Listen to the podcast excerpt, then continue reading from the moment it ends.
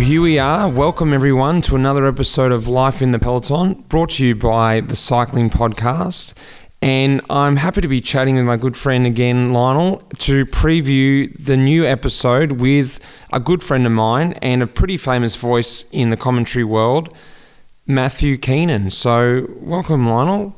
Hi, Mitch. How are you doing? Are you back in Europe? I am, yes, back in the old cold depths of uh, the Spanish sun, which has been pretty nice, I have to admit. A bit of a change from uh, down under, though. Uh, probably lost about 20 degrees Celsius. I have, but I keep catching myself out, and every day I'm wearing big winter clothes, and the next day I go a little bit lighter, a little bit lighter, and actually, I think today I rolled out in short, no leg warmers, and a thin, a thin long sleeve jersey, and I was still regretting it. I should have gone arm warmers and a and a jersey because. Um, I was getting hot out there. It was 22 degrees and the sun was hot. Well, that just means spring's coming, and that means the spring classics are coming, of course. Um, but this episode, Mitch, tell me, uh, Matt Keenan is a, a name that I am very familiar with, um, but a voice that I'm perhaps less familiar with because um, most of the summer I'm away working on the races rather than watching on TV. But I imagine a lot of people around the world will be. Uh, will instantly know Matt's voice as a commentator on the Tour de France. That's exactly right. And I know his voice just that little bit better. Him and I grew up in the same suburb in Melbourne. I didn't know him as, as early as he knew me. He knew me as a, as a four year old, but I only rekindled with him when I got into cycling when I was 16 years old. And from that day, he's been a bit of a mentor for me right through the junior ranks, right until I became professional. And it's so great to touch base with him when I'm over here racing away and I get to see him at a race in Paris Nice or at the Vuelta. But then, even especially when I'm watching back the races and I get to hear him commentate, and then sometimes I, I know that he's sort of looking for me when I can't even find myself and um, putting a cheeky bit of commentary in. So it always does help. So, what was it about uh, Matt Keenan that made you want to sit down and uh, do an interview with him for the podcast?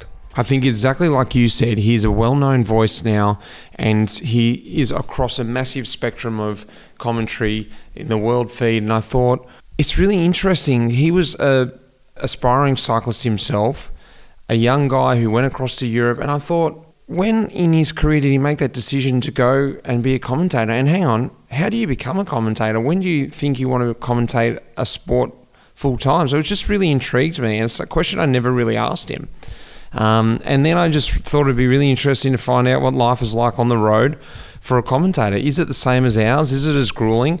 And it is pretty much. So I think I can I can wrap it up there. And without any more speaking, we'll let Matt Keenan take it take it away. Matt Keenan.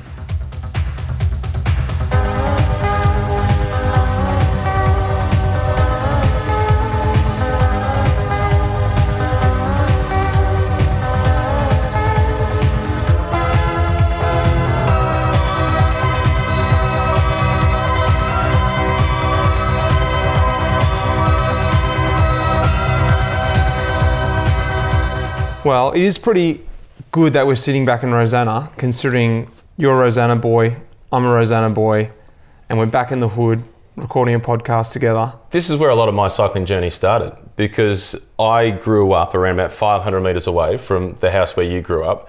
And a lot of my early bike rides, I'd get home from school and I would come to a guy directly across the road from your house, Darren Campbell. Oh, I'd yeah, meet him yeah. at 4.30. Your dad would come with us as well and we'd ride up around Mont Park. And Graham Carlson, the Yeah. mechanic, he'd be there as well. So I think you were probably four years of age. I probably first saw you when you were four years of age, and I'd go for rides with your dad, who would tell stories that would never allow the truth to get in the way of a good one. he put so much mayonnaise on his stories, your dad. But when I was 14 or 15, I was wide eyed on my bike and I thought they were the best. That- I can't believe Dad was still like that back then, but obviously he was, and I can see myself becoming more and more like Dad these days. And you think, uh oh. Uh, particularly with the Mo. And Yeah. now with the Mo, people see you and they go, Junior Boots. Boots Docker. Well, let's get into your history because what I want to talk about is we've got Matt Keenan on the podcast today, and Matt Keenan is now, I would say, the number one English commentator for the world. Would, you, would that be correct? In terms of distribution, yeah. Yeah. In terms of the, because I do a lot of work for ASO, the company that owns the Tour de France. So for the Tour de France, Robbie McEwen and myself, we go to about 48 different networks. Yep. In terms of, you know, number one, in terms of who is the best, that comes down to people's taste. There can be a band that you like that I think's horrible. there can be a band that I like that, you know, that you think uh, you've just got bad taste. But in terms of distribution, yeah, probably. In terms of the voice that gets heard the most, Yeah, yes. so Robbie and I, our commentary for the tour, we go into all the English speaking nations or networks in Africa. We go into New Zealand. We go into Canada. In the US, you've got two options. You can have it on NBC on the telly, Mm. where Phil Liggett is, is still the lead, and he's the benchmark for commentary in, in cycling without question.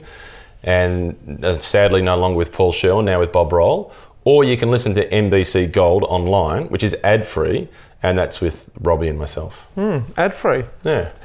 Well, what I want to say is, okay, now you're at the, the pinnacle, the top of the mountain where you're you're at the at this moment. Wind it back right back to where we are in Rosanna. How does a boy who was cycling back then come through the ranks and then aspire to be a commentator of all things? Because I think, and from what I've understood about your past, is you had the aspirations as a lot of juniors to ride the Tour de France. Yeah. So then, how has that morphed over the years into commentating the Tour de France? I started out with the, the dream of winning the Tour de France because I was 12 years of age and I hadn't ridden a bike race yes, yet, and I didn't realise how hard it was. Hmm. So actually, I had a crush on a girl that went to Rosanna Primary School, just across the road from your place, and it's where you went to primary It is, school. yeah. Yeah. So I had a crush on her, and her dad was a cyclist. Sadly, her dad was killed when he was riding to work in 1987, uh, and then my mum and dad weren't too keen on me becoming a cyclist as a result of that. They wanted me to keep playing Aussie rules football, keep playing tennis, basketball, do any of that. But you are not riding a bike. No way. so it took me three years of mowing lawns at old people's places, at tennis clubs, and those sorts of things to save up enough money to buy my first bike frame. And then I got all the hand me down equipment from the guy, Jim Fawcett, who sadly was killed on his way to work. And it was at 15 years of age that I rode my first race. And I was really consistent. Track race Thursday night out at Northcote, scratch race last, points race last, motor pace last. And I went home, cocksure 15 year old. This is going to make for an awesome autobiography from last to winning the Tour de France. You had that idea then. Yeah, Yeah, great. Yeah, to win the tour. I still thought after finishing last my first three races that I could still win the Tour de France one day. Yeah. You know, I wasn't going to let reality get in the way. And then, you know, you go through that journey of riding club races on the road and, you know, national champion, going to national championships and so on, and pursued the dream by spending a, a season with a Dutch club, a season with a French club. And by the age of 21, reality had, had struck that actually you're not very good. The genetics genetics kind of got in the way. Um, then I came came back. I did actually stopped pursuing that dream at, dream at 22 years of age. I did year 12 when I was 21. I went back to school to high school. I realised that I'm actually not that good. I need to get an education. So I did year 12 when I was 21. But just to interrupt, just before you go on to the next phase, because I think it was a, maybe a little bit more of a harder decision than that, from what I understand, is because yes, you spent some time overseas in Europe, and yes, from what I understand, that first year in in Holland was was hard. But you went back and you actually won a couple of races in France the following year. Yeah, or I the two years later. I did, yeah. So I did a when I was 20. I did a season in the Netherlands. I think my best result was seventh in a in a kermesse in Belgium. Like what an eye opener! So I've gone from dreaming of winning the Tour de France to thinking maybe I could win a stage to. Geez, it's going to be pretty hard to get on the start list. It's going to be pretty hard to even, you know, get a pro contract of any description. You know, reality really starts to set in. So that's when I came back and went to school and did uh, year 12 to try and get into university and get a degree and potentially it, get it a really didn't. Ma- it really didn't make you hungrier. Yeah, it, yeah, but then I came back and I set myself a bunch of objectives. I said, I've hmm. got to win this amount of races. I've got to finish top 10 at the national championships. I've got to ride the Herald Sun Tour, which that and the Commonwealth Bank Classic were the two biggest races in Australia at that time. The Yeah. Tour Down Under didn't exist. And to ride the Herald Sun Tour, you had to qualify by finishing top 10 at what was then called the Tattersalls Cup, which is probably equivalent to what is the National Road Series now. Uh, and I finished fifth in that, equal fifth with Matt Wilson, incidentally, who rode the Tour de France a couple of times. At the national championships, I was sixth, you know, amongst the elite category. That was also the first year there was under 23s at the World Championships. I was the first under 23 in the national road race, but there was no under 23 national championship. So my mates take the mickey out of me as the unofficial first Australian under 23. Yeah, right. Nice. Um, I'll take that. Uh, it was, you know, it was pretty, it was pretty cool. And then that, I said, okay, well, I've ticked enough boxes. I can justify another go overseas as an amateur. So then in '97, as a 22 year old, I had another go in in Europe as an amateur, and I set the target. I've got to win four races to justify continuing to ch- chase this dream. Uh, I won two, had a couple of second placings, a third, and a few other top fives and top tens, but I hadn't met my objectives. So I said, okay, the dream's over. Wow. Go to university, get a real job. But I wanted to stay involved in cycling. And then there was two races that I really wanted to win still. They were just local club races. Yeah. And one of them was the Jim Fawcett Memorial, the guy that inspired me to get into cycling, which I won the following year. And I wanted to win the Northern Suburbs three day tour. Tour. And I finished second that year. So I said, oh, well, got to keep going. So I went the next year and I won it the next year. And that was the last race I rode. Wow. Yeah, you've is- won that race. I have. Yeah. This Will Walker's won that race. all the all the big stars. Yeah, the Sansonetti brothers, who are famous in this area, both you know multiple Olympians, and they carried the flag for the closing ceremony in the '78 Commonwealth Games. They've also won that race too and raced out there. Yeah, Uh, it's interesting because, and from what I've in in doing my little bit of research for you, I was trying to find because I've known you since the end of that closure yeah, and that next phase of your life. And like you said, yes, we did meet when I was four years But old, but I didn't really know yeah. you then. And what I wanted to know was the cycling history because I knew I'd heard around the traps you'd ridden for Giramondo Cycles, and if anyone rode for Giramondo Cycles in Victoria or in Melbourne, you were someone. And I was like, what happened there? Why, why wasn't he able to go across? And back in those days, and you can correct me here, as as I've seen it, it becomes the transition for Australians Australians to go across to Europe has progressively got easier in a mm. way.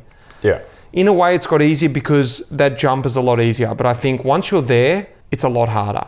Previous to that was to make that jump to europe to europe was really really difficult but if you could suddenly get to europe and make it because you'd done all the hard work to get there you're always going to stay there.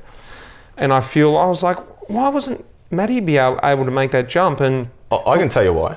yeah. I wasn't good enough. But I've, I've heard the diff, the differ is that you know you came back and you're a new man when you came back, and I love that that discipline that you had your goals set, and if you weren't going to reach those benchmarks, you didn't.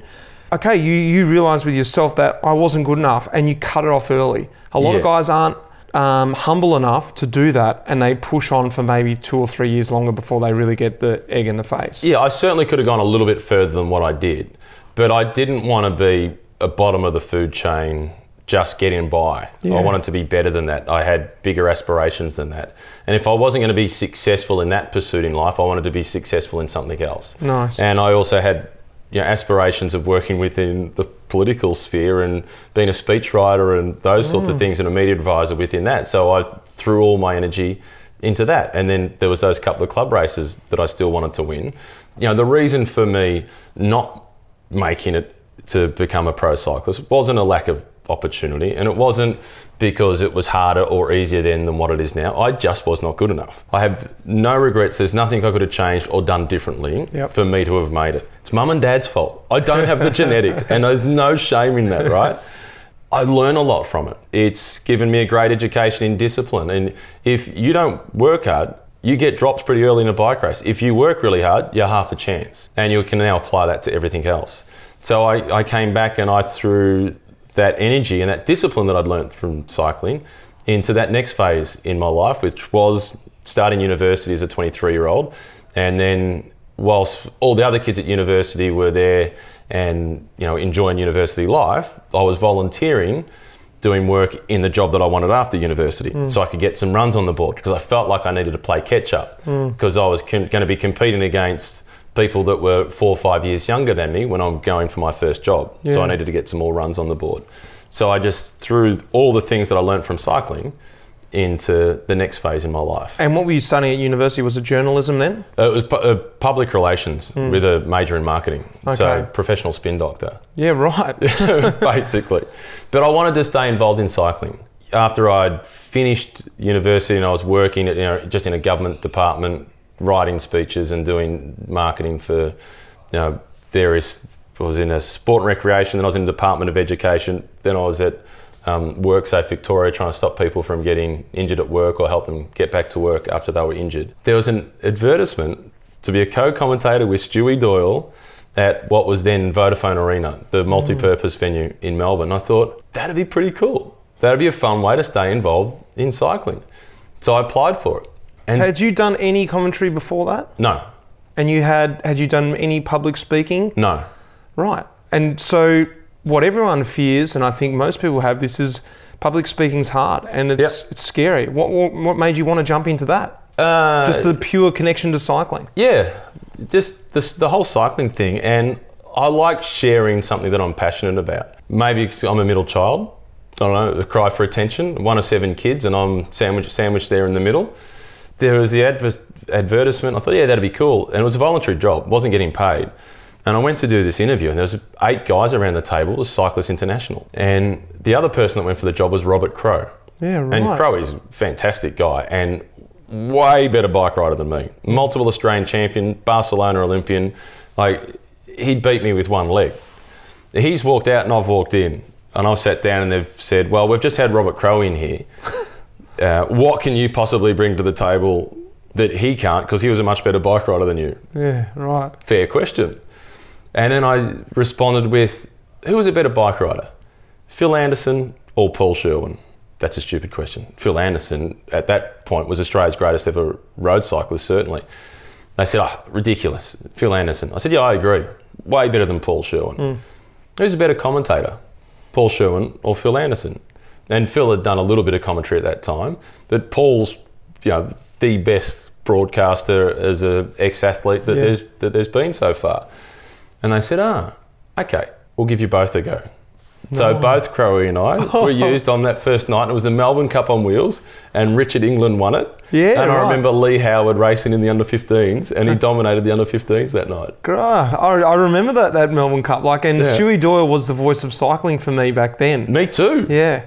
Yeah, and you used to race. You'd, you'd, race the track, and a lot of the time I'd race the track knowing that I couldn't win because I couldn't sprint. And I'd think, how can I get Stewie to say my name?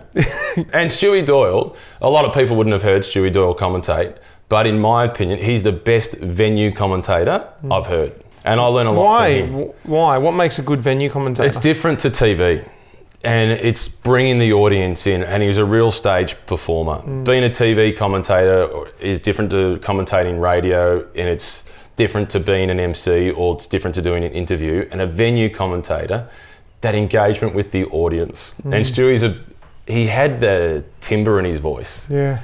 and he engaged with the riders as well. And he was awesome commentator. He's a great guy. He's retired down in Portarlington, still rides his bike a little bit, and plays a lot of golf. Awesome guy. Shoot, euh, chute à l'arrière du peloton. Cycling podcast team car at the back of the pack, please. That's the voice of Seb Piquet, radio tour at the Tour de France, interrupting Mitch's conversation there to remind me to tell you that this episode of Life in the Peloton is sponsored by HelloFresh. HelloFresh makes cooking from scratch easy and convenient, delivering fresh, quality, portioned ingredients to your door so that you can get on with cooking dinner and save yourself some time. And HelloFresh is offering you 50% off your first box and 35% off your next three boxes at hellofresh.co.uk with the code cycling. Now, I've been joined by Richard Moore, a familiar voice to listeners of the Cycling Podcast, and you're a HelloFresh customer, aren't you, Richard? Yeah, sorry to butt in here, Lionel. This is uh, unfamiliar territory for me here. Have I been invited to do this because I'm I'm such a renowned gourmand? Is that what it is? Absolutely. Yeah. What are you knocking up this evening? um, well, nothing. I'm waiting f- to be served my dinner actually this evening, but that's uh, that's another story. Um, but I've been a HelloFresh customer for quite some time actually, and uh, there are several things uh, going for HelloFresh. Variety, you get 21 weekly recipes to choose from. Save time uh, because you get just the right amounts of ingredients and very clear instructions about how to make your dishes. And they do a new uh, rapid line of dishes which are ready in 20 minutes or less, which is handy. Um, they're convenient, obviously, no planning, no shopping, no food waste because you get just the right amounts, as I mentioned. Um, and I really enjoy it. I've moved on to a vegetarian box. They've got some really nice vegetarian recipes, use herbs very well. I've ordered veggie tikka masala for next week, so looking forward to that. It's quite spicy, um, but very tasty and uh, very generous portions as well, which is definitely something that I enjoy about HelloFresh. Well, if you want to leave a bit more time for maybe a turbo training session in the evening, uh, but still want Steady on now. still want to cook yourself a fresh, healthy meal, then check out HelloFresh at hellofresh.co.uk. And with the code cycling, you can get 50% off your first box and 35% off the next three boxes.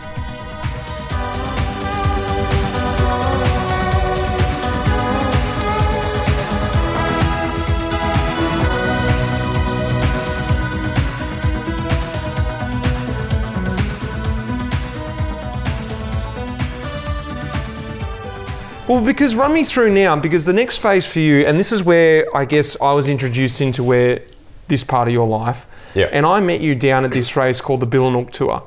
And you were calling it, it was an under 19 selection race or even just a state race, a very low level race.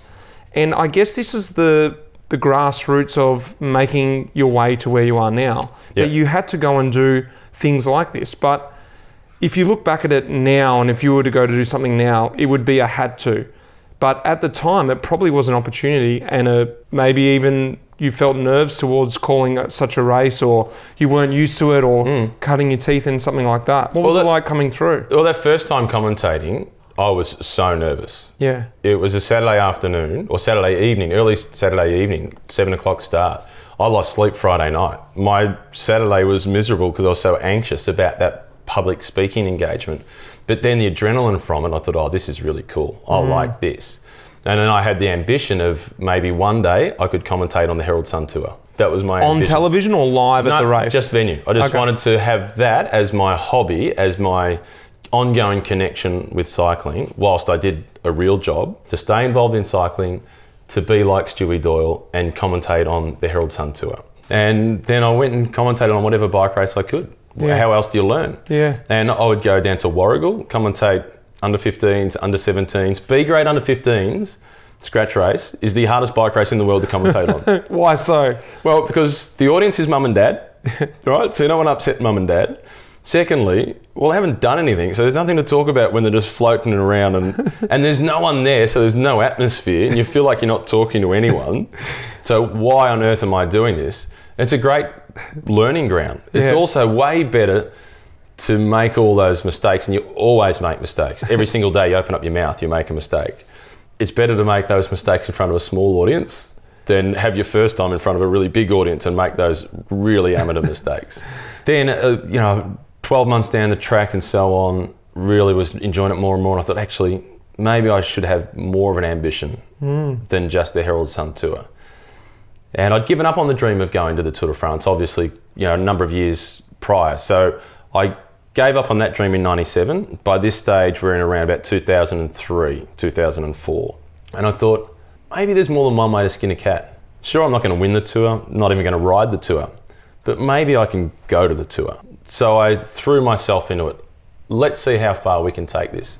So then I volunteered at community radio every Saturday morning, volunteered at every track race or road race I could get to. And that's when I was out at Billanook, standing on the side of the road with a microphone and, you know, one audio system that there was maybe a dozen people that could hear, just keeping mum and dad up to date on what was happening with the time trial, who was in the breakaway, etc. uh, it's three or four years without really getting paid for any single event. Were you enjoying these low level sort of commentary gigs or was it sometime a bit of a hassle? Oh, it was a bit of a hassle because I ended up, I went for around about that period where every bit of annual leave that I had, I took to go to a bike race and commentate on. Mm. So I went to the Bay Crits where I was commentating on the Bay Crits, just doing the support event. Phil Liggett was doing the elite event. I just did the support event, but you know, I had to pay for my own accommodation the first year to go and do mm. it, and I wasn't getting paid to do it, but I wanted to go and I wanted to learn. Yeah. So it was the same as when you started racing. Yeah. You weren't getting paid to race when you first started racing. No. The same in commentating. I wanted to learn. What better way to learn than to practice? So the more I could, like when you were a kid, the more you could race, the more you could develop. The more I could commentate, the more I could develop. So I went to all those events that I possibly could. Um, and it wasn't about the income because I had a real job that was providing with a reasonable income. But I wanted to see if I could work out another way to skin the cat and get to the mm. Tour de France.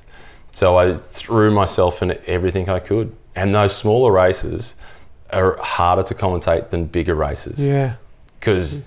they're athletes that haven't done anything yet. So there's Well, no it'd be background hard to know who they are. even. and you don't know who they are. So rider ID is really hard. Yeah.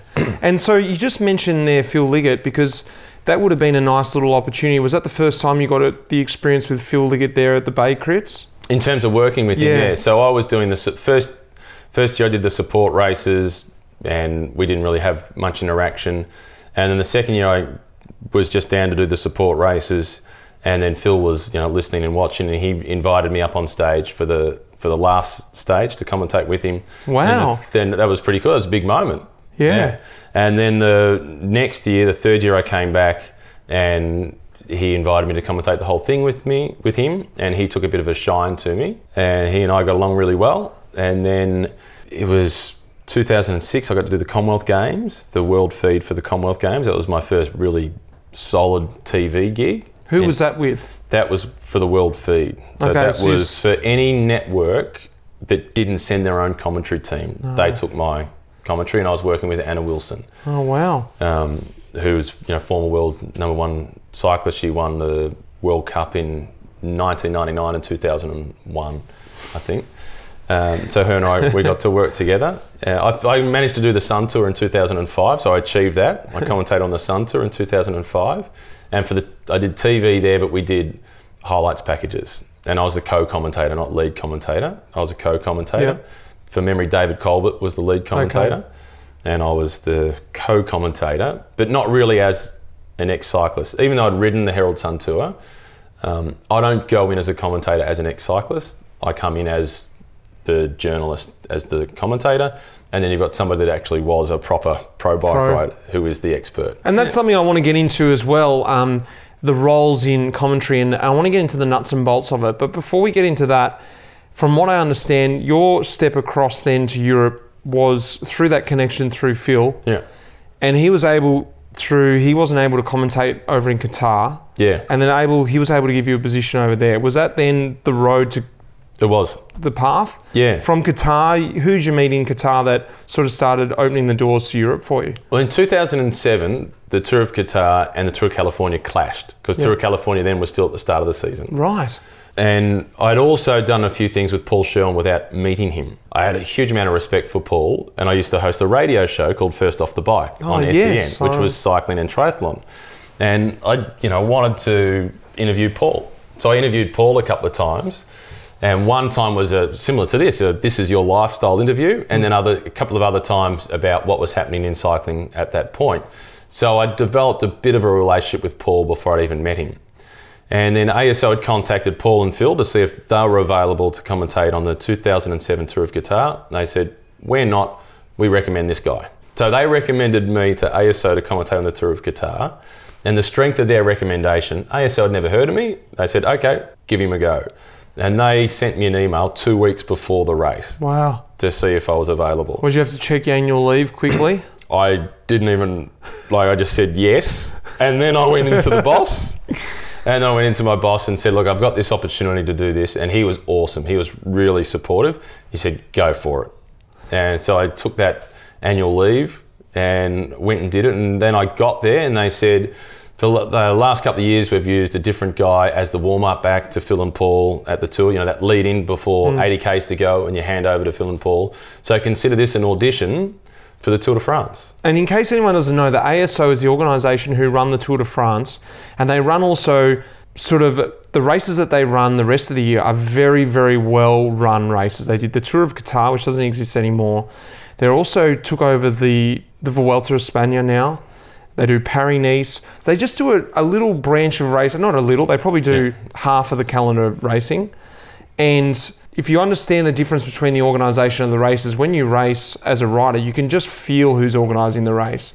The ASO is very well organised, even down to things with the, the motorbike police, the commentary, whatever it is. So, like Matt, to, to put the weight on, this is an, an interview or a, a trial run Yeah. to maybe work at the Tour de France. It was like, whoa. This is a long format interview. Yeah. So I got there really nervous, obviously, and the first day going into commentary, and I was really anxious. And you're on your commentating on your own is really difficult compared to commentating with somebody else.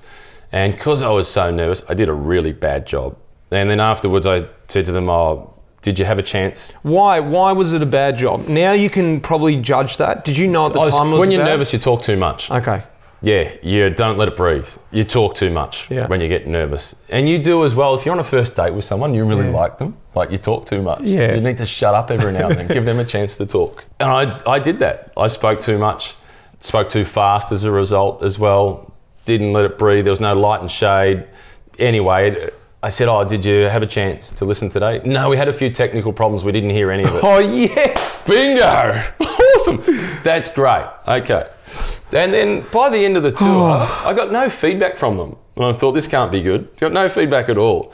And I thought, oh, well, that's not so good. Well, I've had good experience anyway. Yeah, that was fun. We got a look inside. Maybe the dream's over. Yeah. And I got home, and a week later, I get an email to see if I'm available for Paris Nice. okay, that's all a good sign. That's a good sign. So I knocked on the office door again. I need more annual leave. In fact, I need leave without pay because I don't have any leave left. So I struck a deal with work to get some leave without pay, and then I went and did Paris Nice. And again, no. Is this how they operate? You've since found out. This is how TV operates. Ah, right. Yeah. They don't really give any feedback at all. They either employ you again or they don't employ you again. No, That's the feedback. Yeah. there's no you need to work on, at least if you're a freelancer. It might be different if you're employed by a network. Yeah. They might work with you and say, we need to work on this or this is, this is great, keep developing that. But as a freelancer, they either employ you again or they don't. Great. That's the feedback. Well, I guess it wasn't that good. Yeah. Yeah. So I went to Paris Nice and uh, I thought I was slightly better. It's a better race to commentate on, mind we, you. we use alone still. Still alone, still alone. And then uh, got got home, and a fortnight later, I got an email offering me a gig to go to the Tour de France in 2007 to do that job that you said to, to, intro well to warm to up be the crowd. Amazing for the two rock star commentators of Yeah. the time Yeah, and then I, so I went there in 2007, and then it started in London. And but basically, I was commentating until they went live on the telly, NBC in the US. That was when I would throw to Phil and Paul. And it would vary how long I was on air for, hmm. depending on how interesting the stage was. So the more boring the stage was, you'd be on for longer. I'd be on for longer. If it was a really entertaining stage, I'd be, you know, done with pretty early on in the piece. well let's get into the nitty gritty then because you, you've mentioned a couple of times and you, you brought up a really good point then. A long boring part of commentary let alone doing that with someone else. You can talk off each other but let's get down to commentating on your own. What is that actually like? And, and run us through how hard that can be to continue to make that feel like you're sitting in a box on your own to make you feel like you're engaging and talking to someone because you're actually Yeah. just talking to a screen into a microphone aren't you Yeah, and when you're first starting, it, it's a lot more difficult. I think I'm better at it now than what I was then. But the expectation of the audience is so they've listened to Phil and Paul for th- at this point for 35 years. So that's the expectation that you can walk in and be at that level. But you don't walk into your first day on the job or your you know five years of experience into a job and you're the CEO. You know it takes a long time to get to that level. But for a TV audience that's watching, that's their expectation. Yeah. And on your own is a lot more difficult than when there's two of you. And calling the part where there's 100 Ks to go and there's a two rider breakaway on a flat stage is a little more difficult than calling the sprint finish or attacks happening in the mountains in Yeah. terms of the level of you know how dynamic you can be in your commentary. And funnily enough, a lot of the criticism I got early on was uh, you're not conversational enough. I'm on my own. It's hard to be conversational. Yeah. But there was this American baseball commentator who I studied thing on him. There was a really good article done on him, and he only commentated on LA Dodgers games. Commentated on his own. But he had a researcher that he worked with his whole career, and that researcher was in the room with him when he was commentating. So he was commentating, just making eye contact with that guy, hand signals to that guy. And then as a result of that, everybody sitting at home watching Felt like they were talking to him. Exactly. So I've tried to do that, but it's Envision that, or you've actually got someone in there. uh, he's not in vision. But no, but like for you now, when you say I've now, tried I, to, I try to I, I envision that. Yeah, yeah, no, I don't have anybody in there with me, but I imagine that I've got somebody in there with me that I'm talking to. And on the training note, then, is that something you you just mentioned? Then you've researched a guy like him who was someone mm. on his own coming through. Was there was there a process of I need to train my voice? I need to learn how to speak like a commentator because, like you mentioned in your first time in Qatar, in Qatar you got running and you started talking and you you might have spoken in slang Australian and things like that. Are the, are you conscious? Probably not now, but were you conscious in those early years of I need to develop myself, my commentating voice? Not so much my voice, how I sound, but certainly conscious of not using slang and not using cycling slang, hmm. particularly during the tour. You can get away with a bit of cycling slang in, say, the Tour of Flanders Yeah. or Paris-Roubaix because it's a hardcore cycling audience, Yeah. but not during the Tour de France because Big there's audience. a whole bunch of people watching that, that that's the only bike race they watch. Mm. So you can't refer to something as a grandie Yeah. because they don't know what that is. And you've got to explain what a Grand Tour is. And you've got to use other sports as a reference point. Mm. Cycling's got three Grand Tours, like tennis has got the four Grand Slams. Mm.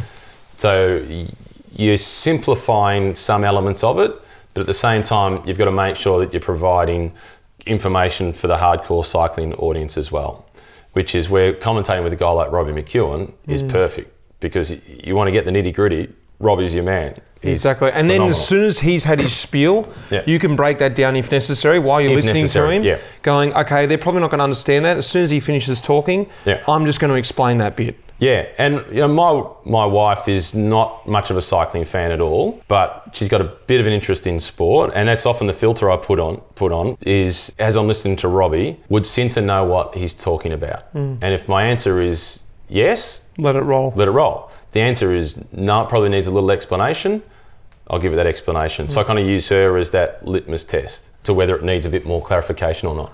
Coming back to then yourself and say a person like Robbie, run us through the positions in say a commentary team. And you mentioned that earlier. You were like, "Look, I am an ex-cyclist, but I'm not that person in the commentary box. I'm a commentator on the events of what's happening on the day, play by play per se, Yeah. and maybe Robbie is a special comments, an ex-pro. Is that how it works in the Yeah, exactly. So the, a good role model for me in that regard in commentary is a tennis commentator by the name of Mary Carrillo. Okay. So she's one of the best commentators in the world. As a tennis player, she was a much better tennis player than I was as a cyclist. She won Wimbledon mixed doubles with John McEnroe Right. in around about 1980 or thereabouts. I think she made top 100 in singles. But she's a commentator as a commentator, not as an ex-player. So when she can make pretty much all the calls from a technical aspect as any of the ex-players, but the audience don't know of her as a tennis player. But they know of John McEnroe as a tennis player, or they know of Martina Navratilova as a tennis player. So when she's with them, she's got all that knowledge to ask them the right questions mm. and draw that knowledge out of them Yeah. people that are watching, I have no credentials as a cyclist. And what I did on a bike, Apart from the three-day tour, of course. yeah, the Northern Suburbs three day tour, which doesn't quite count when you're at the Tour de France. So I don't have any credentials as a cyclist, but I've spent enough time on a bike to know the right questions to ask. So I think I'm well positioned to draw the information out of whoever it is that I'm commentating with. I could say exactly the same words as Robbie McEwen, but coming from him, hmm. they've got way more weight, Yeah. far more credibility because he's done it and I haven't. Totally. So that's more interesting to the audience. So we've got that role, and it's a bit like when when you're racing. I'm often the lead out. You know, I'm the guy that's peeling off with 200 meters to go, getting Robbie in the right position to Put tell the the, the audience he's all, the the knowledge that he's got about what needs to happen at this point. So it works a bit like you know, tandem team, Yeah. a Madison partnership in effect. And and what makes then say like like you said, to, what makes Robbie's comment have so much weight is that preparation, that build up, that build up of knowledge that you're giving everyone. Yeah. That he can just come in and say what he needs to say because now everyone is understanding what he's saying. Yeah. If he just says it out of context, you and I know what he's talking about, but no one else does. Yeah, Interesting. and the other element is that people get this impression that Robbie, well, some people do, anyway, they get the preparation that Robbie just rolls into the commentary box, hasn't done a whole lot of preparation, just gets in there and he's Mr. Relax and just talks. He is a pro. Hmm. And he is really well prepared. He actually does a lot of research. He makes it look as if he hasn't. He works pretty hard to make it look as if he hasn't done quite as much research as he has. But you've also got to keep in mind he's done 30 years worth of research to get into hmm. that position. We'll be commentating on the Tour of Flanders, and he knows where the potholes are Yeah. He knows that it looks on paper like the best line through this corner is on the right, but there's a pothole there because he used to train on that road all the time. You can't get that from me doing research on the internet. You can only get that from being Robbie or whoever it is that's ridden that course so many times. The course goes past his in law's house. Yeah. So that sort of knowledge comes through years and years of being out there on the bike. And it's really hard to put a dollar figure on that and how valuable it is. Well, talking about research, what's your research then? What's your preparation for the day? Because when I listen to you and even just hearing you in this podcast, the things you know off the top of your head still just bewilders me, you know, like, and I'm thinking, is that right? Yeah, how could he know that? Is it that you just have an amazing memory or is it you just do more research than anyone else and make sure you know the stuff before you go on camera? It's a combination of both. When you are really passionate about something, you remember it. So if you're if you're really into something and you you're just learning it anyway, and it's not like you're doing research. So often I'll be on the couch and my wife will be watching something that I'm not interested in, and I'll be playing on my phone, and she'll say, "Is that work or, or pleasure?" And I'll be looking at you know some news from cycling results or Pro Cycling Stats. I'll, I'll say, "Well, it's both." Yeah. So I'm just always looking at cycling information. And if there's something interesting that I find somebody's had an injury and they're recovering from something or other, I'll update the database on that rider. So I've got a database on every single World Tour cyclist and everybody that's ridden the Tour, the Giro, or the Vuelta in the time that I've commentated on. Wow. what is that? Just like a Word document or is it a. Yeah, I've got one. I've got a page, minimum one page on everybody, and it's not the results. so because because you can get the results off Pro Cycling Stats, it's the stuff that you can't easily find on the internet. So I'll listen to your podcast regularly, and there'll be a little snippet from Sam Bewley or Luke Durbridge or something or other that you can't find on the internet, and I'll add that to my notes. Hmm, interesting. So there's those. When did that start? When did you start developing this database? Day one? Or? Day one. Really? Yeah. You had this idea. You're like, I need a database. Yeah. So one of the things that I used to do that I used to put on the screen in once I after that first time at the Tour of Qatar, when I knew I spoke too much, I put a note on the screen, one point at a time, light and shade, add value to the pictures. So the first one was like when you start something, finish it. The second one was just you know keep it one point at a time, like let it breathe, let it you know, give it a bit of oxygen, and don't tell people what they're seeing. They can see it. Tell them why they're seeing it. Okay. Give us an example of that last one. Um, so you, you'll be on the front. You're riding on the front for 100 kilometres, chasing a breakaway. So I can tell people that Mitch Docker's on the front and he's riding at 38 kilometres per hour. The breakaway's at three minutes. Okay, so what? Why is he doing that? Well, Mitch Docker's on the front because you've got um, who's the, who's your best sprinter? Uh, well, we had. Sacha Modolo Yeah, this Modolo, year. Yeah. This year, yeah. Because Sacha Modolo has a chance to win the stage today, and this is going towards his hometown. And you know, normally it wouldn't be Docker who's doing the lead out, but he's been a little bit. Well, normally Doc would be involved in the lead out, but he's on the front today because he's been a little bit sick, so he's not going to be able to do that job later on. So you're trying to explain why that person is is on the front, what their job normally is, um, the purpose of them chasing, uh, who else should be chasing, but they're not. Maybe the team wants to. You know, negotiate with that team to get somebody else up Do there you to speculate in that in that situation there? Speculate, for instance, you might not even know why I'm on the front. You're like, okay, Mitch normally does the lead outs. I don't know if he's been sick. I don't know if he's crashed. Why else would he be there? I'm just gonna have to speculate, or do you try and stay out of that just in case you put your foot wrong? No, if I don't know, Yeah. I'll say I'll I will say that that um, you know normally Mitch doesn't play this role. Normally Mitch plays the role of being involved in the lead out. I'm curious to see him on the front.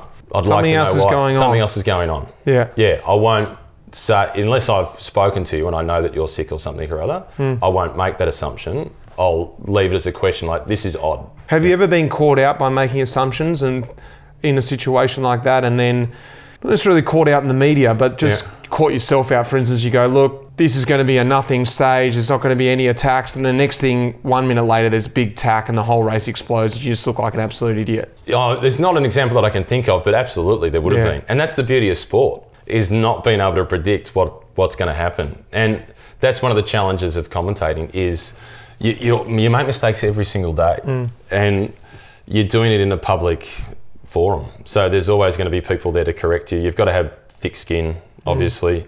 Uh, it's equivalent to if you've got a normal job and you get a performance appraisal every six months, but you're getting a performance appraisal every, Every single day. day in a public forum. Continually, at the time. You're Yeah. getting tweets come in and whatever. Yeah. So I, when I'm commentating, I, I turn notifications off so I don't look at it because I know when I've made a mistake. Yeah. And you get you know you get plenty of free advice when you're in this job as well. You, once people stop talking about it, well then you know that the sport's not very popular and we're dying away. It's good hmm. that there is that level of Interest. engagement yeah. and interest.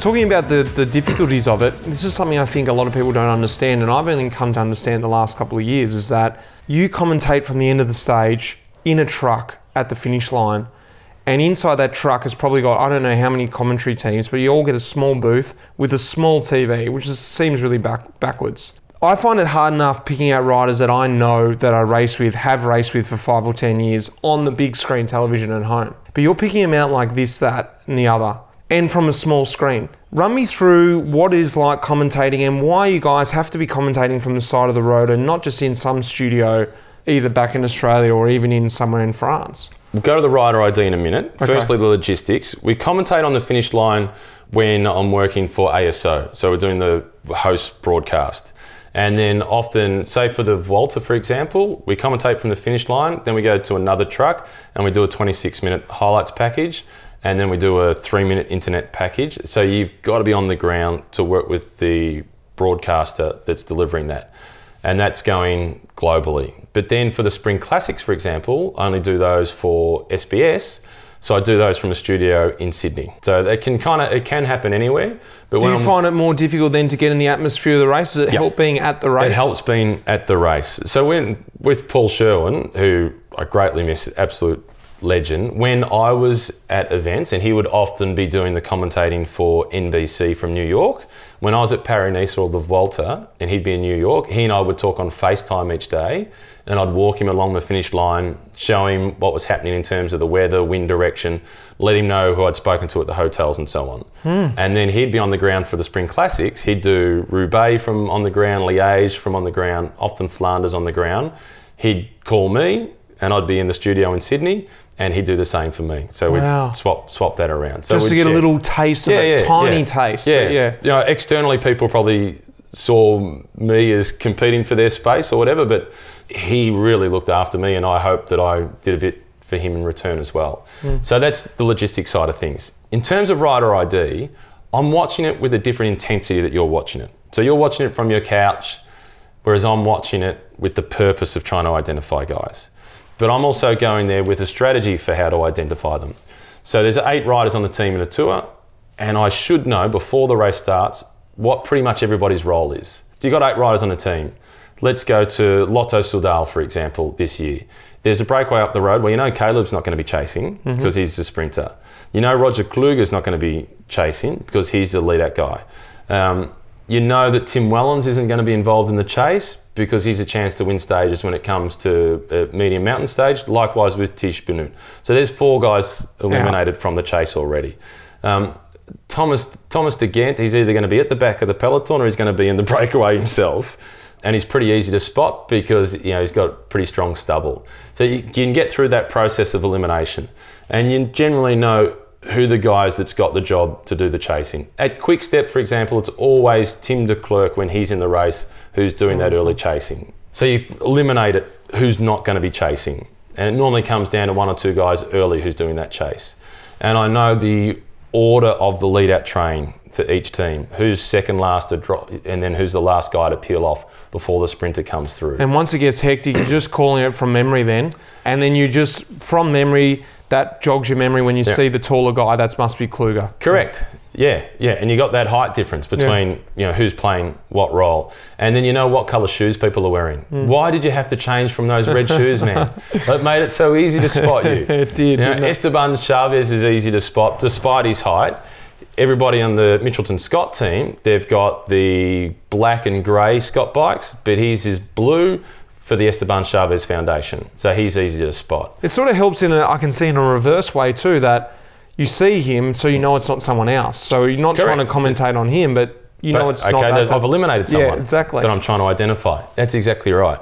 Uh, you know the guy that has really long socks or high socks. You know the height differences generally. If there's someone really tall or really short within a team, Hmm.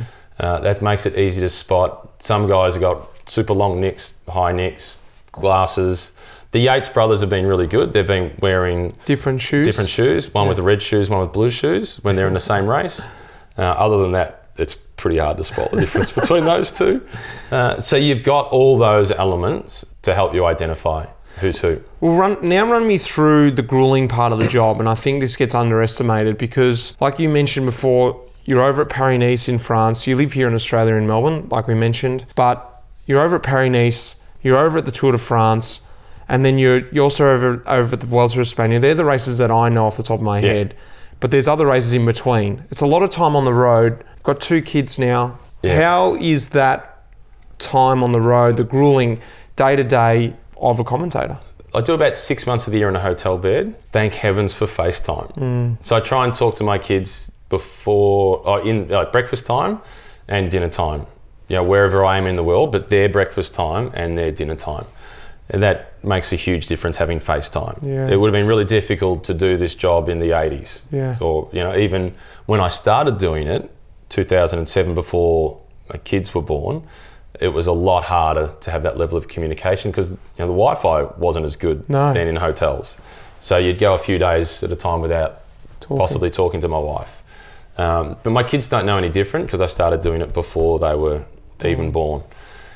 But then, by the same token, when I'm home, I'm fully engaged. Mm. So I've had a normal job, and you'd leave home at seven thirty. So if I had that normal job now, I'd be leaving home when the kids are just getting up having breakfast. That's really functional time with the kids, and then I'd be getting home six thirty, seven o'clock, sort of have dinner, go to bed, five days a week. And then on a weekend, I'd want to try and do something for myself as well. So you've probably got a day and a half with the kids. with your kids proper mm. good quality time. Whereas now, sure, I spend six months of the year away from them, but when I'm home, like this morning, I've taken my daughter to swimming. I watched her for 15 minutes at swim, and then I came home and I took my son to school as well.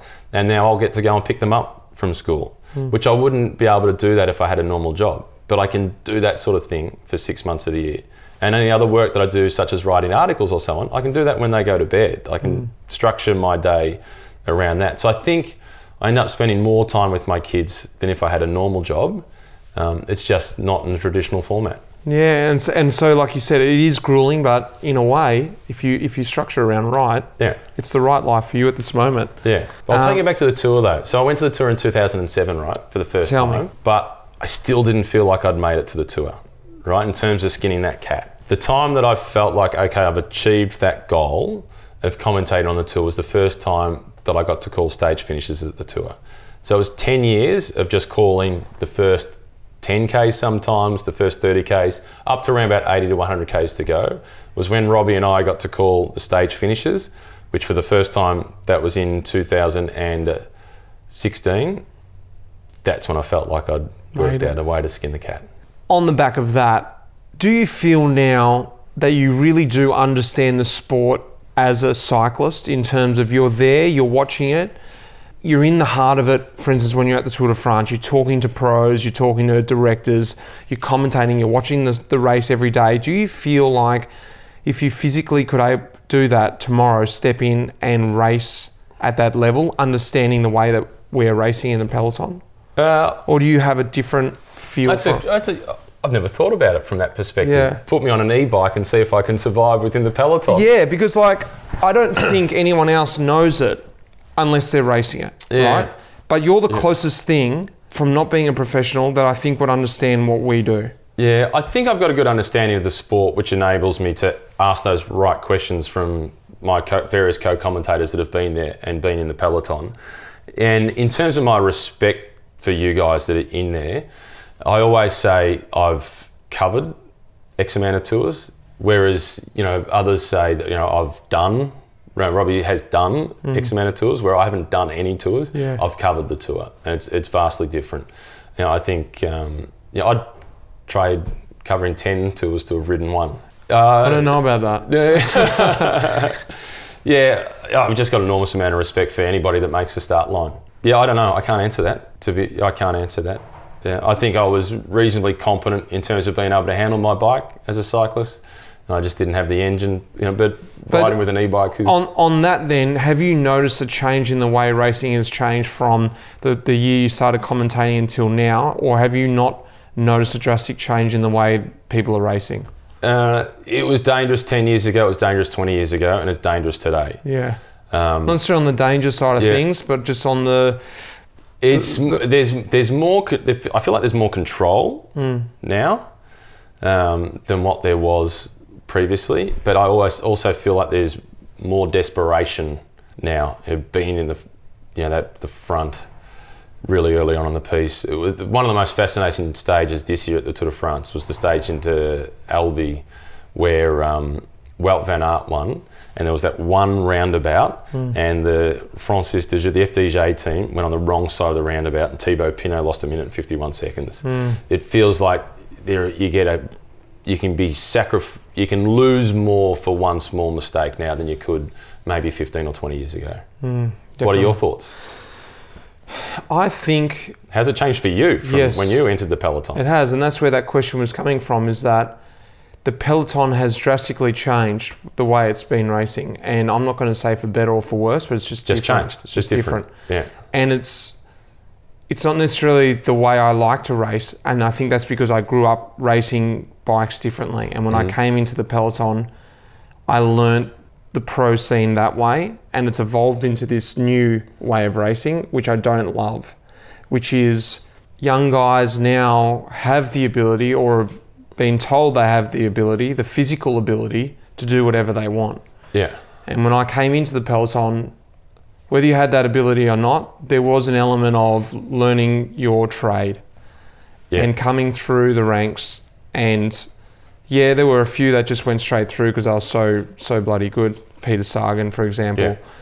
But nine out of ten guys paid their dues and rose to the top when it was time. But what you often notice now is guys are getting told that they've done it on an ergo, they've done it on Strava Hill, that they've got the same watts as Chris Froome. So in that last corner, they need to be on Chris Froome's wheel. And the reality is, they could be racing these guys for five, ten years. But what they're being told is it doesn't matter about that. Just do what you need to do in this next kilometre right now Yeah. and worry about the rest later. So that makes for a, a much more different feel in the bunch. Yeah, I can understand how that is stressful for you, Yeah, but it's more entertaining for us. totally. Like that, from a broadcast perspective, to see Remco Evenepoel at 19 win San Sebastian this year is off the charts. Yeah. For a 22 year old Egan Bernal to win the Tour de France is just phenomenal. So from a broadcast perspective, as promotion of the sport, to have the new talent coming through is really exciting. I get your frustration and, totally. And also, and I and like I said, I understand that's the way it's going, Mm. and that's also exciting for a guy coming through. And this goes back to what we were saying before about what I was saying about Australians going across. I think that jump across is a lot easier now. People have made that pathway, so there's a lot more opportunity, and that goes with the way of racing. I think there's a lot more opportunity for young guys. They've just got to find a way to take it. yeah. And I think whereas before, if you were able to finally, the opportunity was much harder, but if you made it, you were there. Yeah. You'd proved yourself and you'd made, you'd proved to yourself and proved to the rest of the world, I can be here. I think it was a lot harder to fail. And so that's the that's But the difference I've. From within the peloton, though, if you're a young guy and you push your way in and then you make a mess of it, do you get put back in your box the same way as you did 10 years ago? no, So there's no, there's not the enforcers within No. the peloton to put you back in There's no enforcers now, and to a degree, the enforcers are getting pulled up from people. I guess people not respecting people, the enforcers. okay. People are like, well, who are you? I'm a better rider than you. It, that the respect doesn't have any weight anymore. Yeah. And do the riders care at all about what's said in a public forum, about what journalists write Yeah. about them, about what people say on social Very, media them? very powerful now. Really? Because That can influence people's behaviour in the peloton. It does because people are thinking, well, if I say something or do something or helmet bop someone, that's going to get captured. Yeah. That's going to get put on Instagram. That's going to get put in cycling news, and I'm going to have to Deal with that. deal with that, Yeah. make an apology, blah blah blah, and that could affect my career. So that stuff's just drifted away. Whereas before, I'm not saying it got overlooked, but it was Yeah. part of racing. I guess it's a bit like cricket with the sledging. Yeah, or You some know- of the stuff that would have been said on the field in the 80s. Exactly. The and that was just part of the game, and people accepted that was part of the game, whereas now it's open, there's microphones everywhere. You just can't anymore. And like cricket, it's, it's evolving. Yeah. Well, Tom Steels is still remembered as much for his throwing of the bidon as he is for any of his victories. Yeah, it was crazy, wasn't it? Or, Yeah. You know, Ch- Cipollini's helmet bopping, chasing guys down Yeah. and telling them it's not time to attack yet. Yeah. And like I, I But I'm fascinated that the some riders in the peloton are influenced by what will be said about them in a public forum, whether it's in mainstream media, cycling media, or by spectators. I think it comes back to what you said with Stewie Doyle. The commentator being seen on TV hmm. doing something like that is a positive thing. And so Yeah. that's going to be commentated on, it's going to be presented in the media. Mitch was doing something, he attacked up the Mur. Doesn't, okay, and then Tom Boonen won the race. Yeah. But Mitch Docker attacked on the Mur. Two massively different results, but still copped media, if Yeah. you know what I mean. Vice versa, on the negative side of things, so and so won the race, but Mitch Docker was first dropped or threw his wheel at the mechanic or whatever it is. So that Yeah. cops it. So you're just sort of looking for ways you can be, I guess, seen Yeah, okay. or not seen. Yeah. And I think you know that anyway because, you know, and you've got to be smart like that as a pro, I think, on both ends. Do, does team management talk to you about it at all? Yeah, if you if you do something that brings bad publicity, as they perceive bad publicity to the team, does management pull you up Yeah. Like I think uh, because they're protecting the sponsor and the exactly, brand? Exactly, it's a lot of sponsor correct stuff. You probably get pulled up more so for incorrect sponsor use, Okay. um, unless you're doing something drastically bad in the media. You know, I think racing wise, I'm probably going to re- retract that. Not drastically bad, actually. If you're just doing anything that's perceived as wrong, Yeah. You know, whether it would be fighting or whether it would be abusing someone in the bunch or whether it would be doing something Yeah. wrong off Yeah. on the bike, running a red line in Melbourne. You know. Yeah, it's funny how one incident can stick with you. So Gianluca Brambilla got kicked out of the Vuelta a few years ago because he and uh, Ivan Rovny had a couple of swings at each other. And now when I see him, I can't help but every now and then blurt out boxing Brambilla. Yeah. But just because it rhymes with Brambilla and he got DQ'd from the Vuelta for swinging a punch at Rovny. But he's done plenty of other fantastic things on the bike. But, you know, I fall into that trap as well of every now and then when I see him because it sounds colourful and it rhymes, boxing Brambilla. I don't know. I guess I can't remember what the image of cycling was before, but I don't think it had a rough image. I think it was just It has a tough image because it's a tough sport. Yeah. But tough in a positive sense. Yeah. In the same way as the footballers in AFL, Australian rules football, that you probably admire and I admired as a kid, wasn't the one that was getting in the fights. It was the one that didn't take their eye off the ball going into a dangerous situation. Hmm. And they're the cyclists that we admire as well. yeah. The, not, not the one that is, you know, carrying on and abusing other people trying to play tough. The one that can put themselves in the hurt locker. And I think maybe that's where the respect with a guy like Tom Steels. Yes, he was remembered for the, the bidon throwing, but he backed it up with his Yeah. results. And- the and- same as Cipollini, you Yeah, know? and oddly enough, t- I, Tom worked in commentary for a little while before he was back at Quickstep. He's one of the nicest guys you'll ever meet. He just had one moment where the red mist came down, Hmm. and we've all lost it every now and then. Tom's a fantastic guy. Yeah, exactly. Yeah. All right, well, to, to finish up here, where do you see the future in commentary for you? Uh, hopefully, me still sitting on the finish line with Robbie McEwen at the Tour de France for a few more years to come. I I love it. It's a real privilege to have a public voice on something that you're really passionate about. And I don't for a second take it for granted, the position that I'm in. I want to keep doing it. And when I actually left having a real job to do commentating full time, and I made that transition in 2010, first Tour de France I commentated on was 07, went full time as a commentator midway through 2010 the nerd in me felt the need to write a business plan. And the mission statement in that business plan is to infect as many people as possible with the bike bug. Hmm. And that's what I want to keep doing. How, then, on the final point, to those aspiring commentators out there, what's your advice you can give to them coming through the ranks if you want to end up where you are? Take as many gigs as you possibly can. Work, do some work in community radio, do stuff that's do written material as well. Do radio, do a podcast, commentate local track events. Uh, just get runs on the board. Work really hard, but you know you'll enjoy it. Great, mate. Good to have you here. Thanks, mate. Cheers.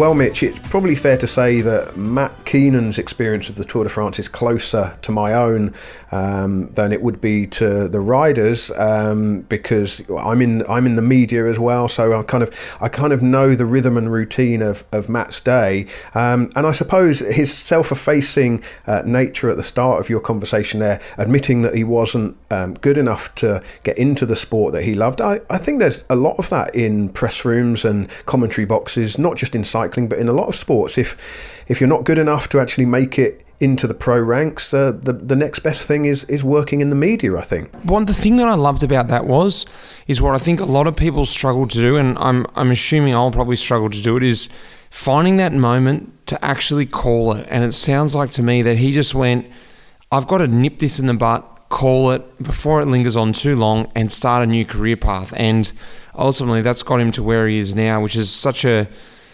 it's such a mature thing to do at that age when not just to go, you know what, I'm going to just keep plugging it out and try and do this as long as I can. So that's what I took away from that the most is when you feel it and when you know it's time, make that call and have, have the balls to go for it, which I loved with Matt but also uh, having the the confidence in his own ability and the perseverance to just seize opportunities and give it his best shot, knowing that everything was kind of contributing to him making another small step along the journey. A lot of parallels there with um, trying to crack your way into professional cycling as an athlete as well. I think. Totally, I think he took on that mentality as a pro cyclist or as a cyclist. He just pretty much morphed that into his next career path and use the exact same principles that I use and that I'm sure every other professional cyclist use kill or be killed and just went about it and clocked up his hours and got to where he wanted to do and ticked off his goal actually to be at the Tour de France which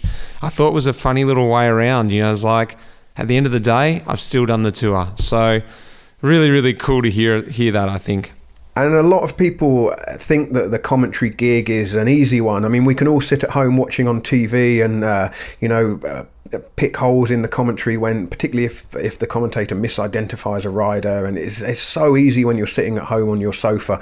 Um, I, I, don't want to go into too much detail here because it's a it's an experience that still makes my cheeks flush slightly red with embarrassment. But I actually once had a, a tryout for a commentary gig um, with a broadcaster, and I was absolutely hopeless. Now I think my rider identification is pretty good when I'm sat in the press room at the races or when I'm watching on TV. I can normally tell, you know who people are. You know, I can tell the jerseys apart. I have kind of got a, a lot of information tucked away. I can I can could have spotted your mullet, Mitch. Um, a little bit more difficult now you've you've shaved it off, but in the commentary box itself, actually doing the job live, no chance to edit out those mistakes. Uh, it's a it's a pretty high pressure job, especially when calling those sprint finishes. And I thought that the way that Matt explained uh, the way that he and Robbie McEwen work in the commentary box, almost as Matt Keenan being the lead out man for Robbie McEwen in a commentary sense um, as the sprints unfold. I thought that was really interesting. They've obviously